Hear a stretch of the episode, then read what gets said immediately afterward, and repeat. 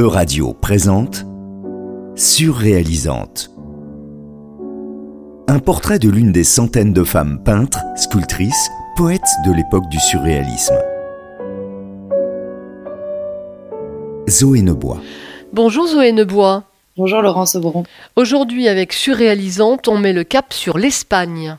Et oui, sur le pays de naissance de María de los Remedios Alicia Rodriga Paro y Uranga, dit aussi tout simplement Remedios Paro. Elle naît en 1908 à Anglès, petite ville dans les terres de Catalogne. Son deuxième prénom, Remedios, qu'elle choisira comme nom d'artiste, lui est donné par sa mère en hommage à Notre-Dame des Remèdes, car elle naît peu de temps après le décès de deux autres enfants. Ce lourd poids symbolique, elle le portera toute sa vie sur ses épaules, elle qui dira ne s'être jamais sentie réellement à sa place. À côté de cette mère très croyante qui l'envoie à l'école privée catholique, il y a son père, Rodrigo, un ingénieur hydraulique passionné de minéralogie et d'espéranto, qui l'encourage dans le dessin. Il lui ramène souvent de son travail des plans techniques qu'elle s'amuse à recopier. À 16 ans, elle devient l'une des premières filles à intégrer la prestigieuse Académie royale des beaux-arts de San Fernando à Madrid. Au contact de cet univers, Remedios veut aller plus loin. Sa priorité devient de quitter le foyer familial. En 1930, à seulement 22 ans, elle épouse Gerardo Lizarraga, peintre comme elle et de tendance anarchiste. Ils vivent brièvement à Paris puis s'installent à Barcelone. Là-bas, elle fait la connaissance des surréalistes espagnols, dont Oscar Dominguez et Esteban Frances. Elle découvre les cadavres exquis et les procédés de création automatique. En 1936, elle rejoint le mouvement catalan Logico-Phobista, sorte d'avant-garde de la deuxième génération des surréalistes catalans qui veulent apporter une dimension sociale à l'art à l'aube de la guerre civile. Quand celle-ci éclate, elle s'engage dans les rangs républicains où elle rencontre le poète français Benjamin Perret au sein du POUM, la fraction marxiste révolutionnaire où militait euh, Mary Law, dont on a parlé il y a quelques semaines dans cette même chronique. Ils se marient, sans doute dans la hâte, car à la victoire de Franco en 1937, ils sont contraints à l'exil.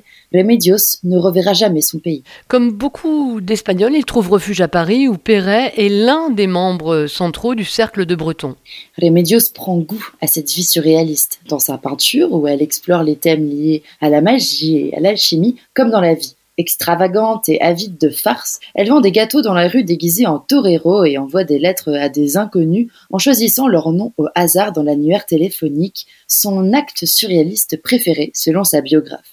Après la capitulation de la France en 1940, elle devient comme les autres exilés politiques espagnols une suspecte. Elle est arrêtée mais parvient à s'enfuir au Mexique l'année suivante. Là-bas, elle rencontre Frida Kahlo et Diego Rivera, mais surtout Leonora Carrington, peintre surréaliste anglaise en exil comme elle, qui devient sa plus chère amie. Et c'est au Mexique que sa peinture se développe le plus. Comme Carrington, elle trouve dans ce pays nouveau, terre d'exil pour de nombreux artistes, une inspiration toute particulière.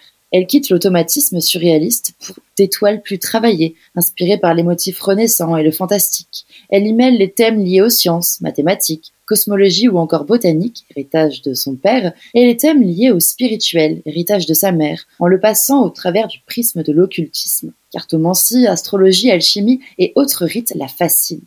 Malgré son réseau et sa production prolifique d'œuvres, elle n'est jamais tout à fait parvenue à vivre de son art et a toujours accumulé pour survivre les petits boulots, notamment dans la publicité et les décors. À partir de la fin des années 1950, elle commence à se faire davantage connaître mais elle décède brutalement en 1963 d'une crise cardiaque. Elle avait seulement 55 ans. Endeuillé comme tout le groupe, André Breton écrira Le surréalisme revendique l'œuvre tout entière d'une sorcière partie trop tôt. Merci beaucoup Zoé Nebois. Merci Laurence. E-Radio vous a présenté Surréalisante. Une émission de Zoé Nebois. À retrouver sur euradio.fr.